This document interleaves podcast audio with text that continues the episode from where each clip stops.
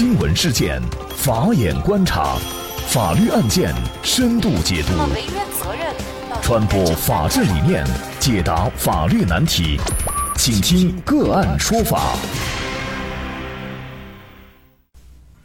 大家好，感谢收听个案说法，我是方红。今天呢，我们跟大家来关注：男子替亡故女友供养父母，准岳父车祸身亡，保险公司因其非亲生拒赔偿。更多的案件解读，欢迎您关注“个案说法”微信公众号。具体案情，我们一同来了解一下。二零一七年九月十三号晚，成都市大邑县城市绿洲小区发生了一起交通事故，一辆轿车冲上了人行道。将推行自行车至此的王正昌撞倒在地以后，又猛烈撞向小区外墙及消防设施。七十岁的王正昌重伤送医以后，于次日不治身亡。王正昌迟迟未归，儿子郑东着急了。以往他出门转路，最晚八九点就会回来，但当天他一晚都没有回来。郑东向辖区派出所以老人失踪报警。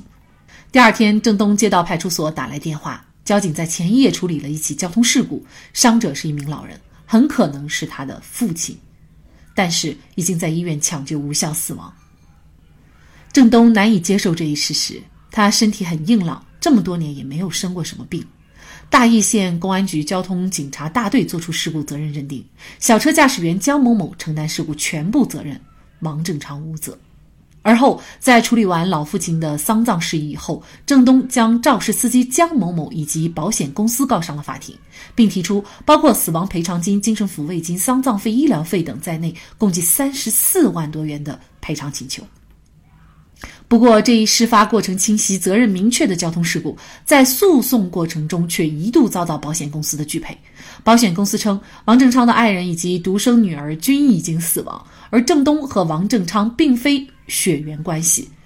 也非近亲属，且并非合法收养关系，其并不具备诉讼主体资格，保险公司不应该承担责任。郑东确实并非王正昌的儿子，但为何以父子相称呢？原来，二零零零年，二十三岁的郑东经人介绍和王正昌二十岁的独女王静相识，两人确认为恋爱关系。郑东介绍，在确定关系以后，他和女友感情稳定，相处过程当中，双方都时常去往对方家中，对各自父母的称呼也开始从叔叔阿姨转变为爸妈，并已经开始筹备结婚事宜。郑东介绍，二零零二年，女友王静因突发持续高烧入院治疗，经大邑县人民医院确诊为白血病，并且病情发展迅猛，确诊不久以后不治离世。王静是家中独女，彼时她的母亲刘建琴已经年过五十，在家中做裁缝；父亲王正昌在大邑一个煤矿厂上班，即将退休。老人年纪都大了，她是个独生女，就很放心不下老人。郑东说，所以当时他就说，女友不能尽孝，他就替女友为父母养老。二零零三年，郑东和女友父母在当地的村委会和邻居的见证下签订了一份父子协议书，并且将户籍从安仁镇迁到了晋源镇大树村。郑东说：“至此，他就成了王正昌的儿子。”而后，郑东承担起了他对两位老人的供养责任，三人居住在一起，共同生活，以父子母子相称。郑东介绍，母亲刘建琴是女友去世以后的二零零四年因肝癌晚期去世的。当时对于我父亲和我的打击都是很大的，直到二零零五年自己结婚成家，大家的情绪才算缓过来。结婚以后，郑东自己在家里开启了桶装水送水店，父亲呢也从煤矿厂退了休。老人怕他经济周转不过来，还将大半的退休金都给了自己。梁玉彪是王正昌多年的邻居，也是郑东所述的父子协议书的见证人。他介绍，郑东为人老实，多年来确与王正昌生活在一起，并且一直都没有外出务工。他们是同一屋檐下生活了十八年，同一锅里吃饭。两个老人的后事也都是他办的。在两位老人无子女的情况下，而郑东又尽了主要的抚养义务，为何最终却分不得老人的？交通事故死亡赔偿金和精神损害抚慰金呢？就这相关的法律问题，今天我们就邀请北京畅信律师事务所合伙人、执行主任、中国法律年鉴二零二零年度侵权责任法优秀律师苏宁和我们一起来聊一下。苏律师您好。哎，您好，主持人好，大家好。嗯，非常感谢苏律师。那么这个案件当中啊。郑东是否具有死亡赔偿金和精神损害抚慰金的赔偿请求权，就成为这个案件的一个庭审的焦点了。通常情况下，这个法律规定，比如说交通事故当中的这个死亡赔偿金，还有精神损害抚慰金，哪些人才有权获得呢？通常情况是这样的，按照现有的这个法律规定呢。获得类似于交通事故的死亡赔偿金或者精神抚慰金这一些的赔偿金额呢，通常是由法律上所认定的近亲属来获得赔偿。那么这个近亲属呢，在法律当中呢也是有明确规定的，基本上和我们继承案件当中的继承人的顺位是相吻合的。那么第一顺位呢就是父母、子女以及配偶，而第二顺位呢是。祖父母、外祖父母以及兄弟姐妹。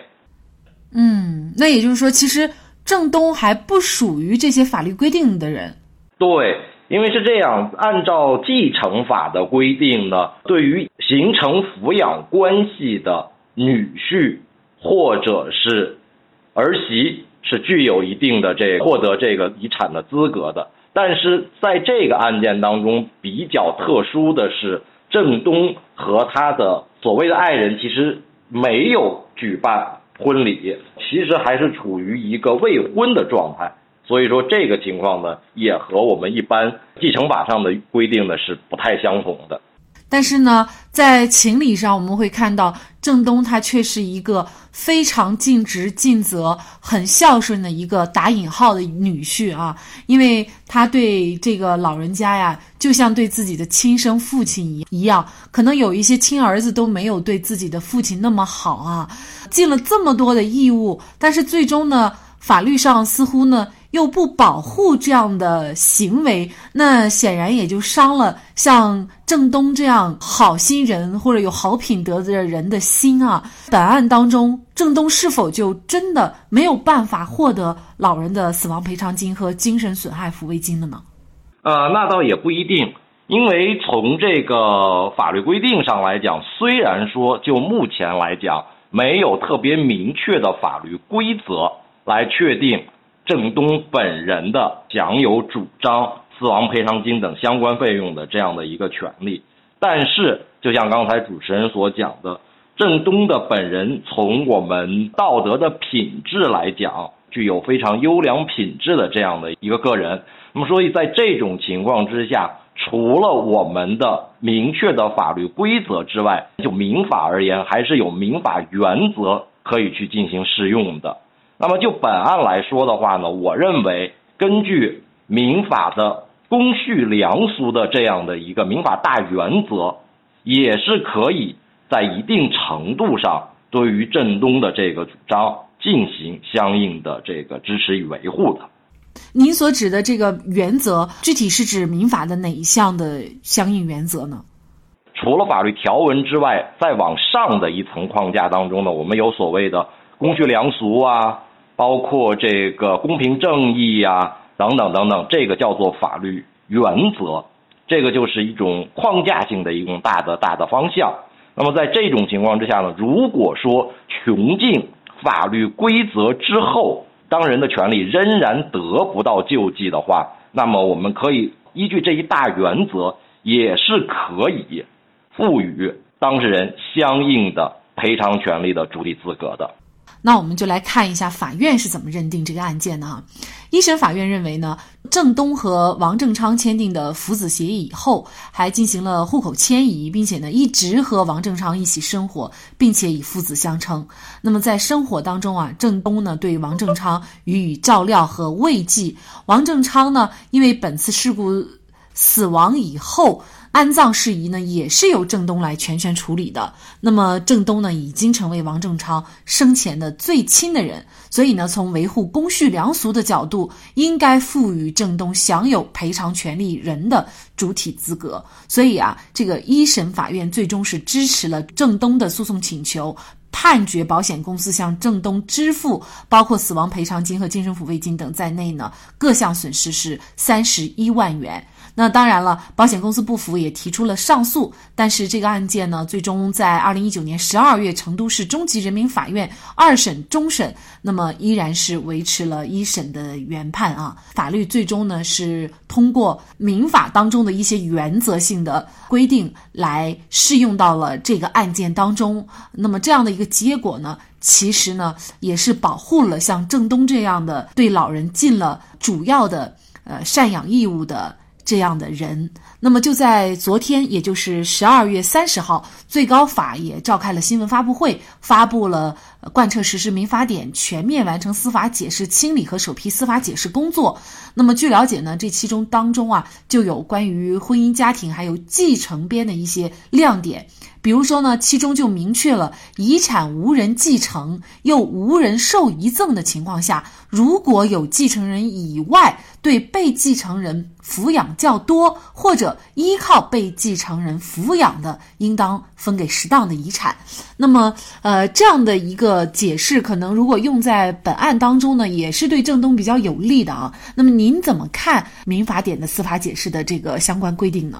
目前，呃，即将要实施的这个民法典以及相关的这个司法解释的话呢，对这个问题呢，其实有了一个进一步的明确的规范。此前呢，关于继承法当中呢，仅仅是说对于被继承人以外的依靠被继承人抚养的、缺乏劳动能力又没有生活来源的人，或者是继承人以外的对被继承人抚养较多的人，可以分配给他们适当的遗产。那么这是之前，呃，这是我们现行继承法的相关规定，而民法典呢，延续了这一规定之后呢，同时又删除了缺乏劳动能力又没有生活来源的这一项限制条件。也就是说，只要依靠被继承人抚养，无论其是否拥有劳动能力或者是缺乏生活来源，都应当适当的分给其相应的遗产份额。这样的话呢，其实就是酌情的去考虑扩大了分得遗产的这个主体范围，也就是在进一步的去保护在个性条件下，所谓个性条件呢，就是这种个例，就是类似于像本案当中的这种个例，郑东这样的当事人，他们可以依据明确的法律获得相应的这个权利主张，因为。按照我们现有的法律来说的话呢，由于法律当中没有特别明确的规定，这个就需要司法机关充分的去运用法律智慧来保护当事人的权利。那么，如果说通过民法典的这样明确的记载于法律规则当中，而不需要法院再对于法律原则进行应用了，所以这个我们认为是在立法上面的一大进步。确实，因为现在呢，空巢老人是越来越多，而且呢，中国已经进入了老年人社会了。呃，我们也看到一些新闻，比如说八十多岁的老人，他把自己的房产给了楼下的水果摊摊主啊，等等，类似于这样，可能呢，让我们大家会觉得不可思议的事情啊。其实这就凸显了，就是我们现在很多老年人呢是没有人。照看没有人抚养的一种状况，那么这样的一个法律的具体的这个规定以及这个案例最终的适用民法原则性的规定来进行判案，其实也是鼓励我们更多的人能够去关爱这些老人，生活和法律也是公平的，